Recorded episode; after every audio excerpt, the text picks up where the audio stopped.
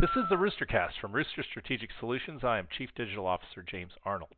Staying on top of digital marketing and sales space reminds me of my days as a reporter.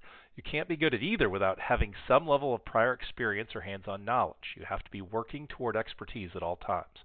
You have to have a daily need to know what's going on, or the investigation will defer to stronger priorities. But most of all, you have to cultivate your beat. And it's an ever changing, multi sourced arena with new players all the time.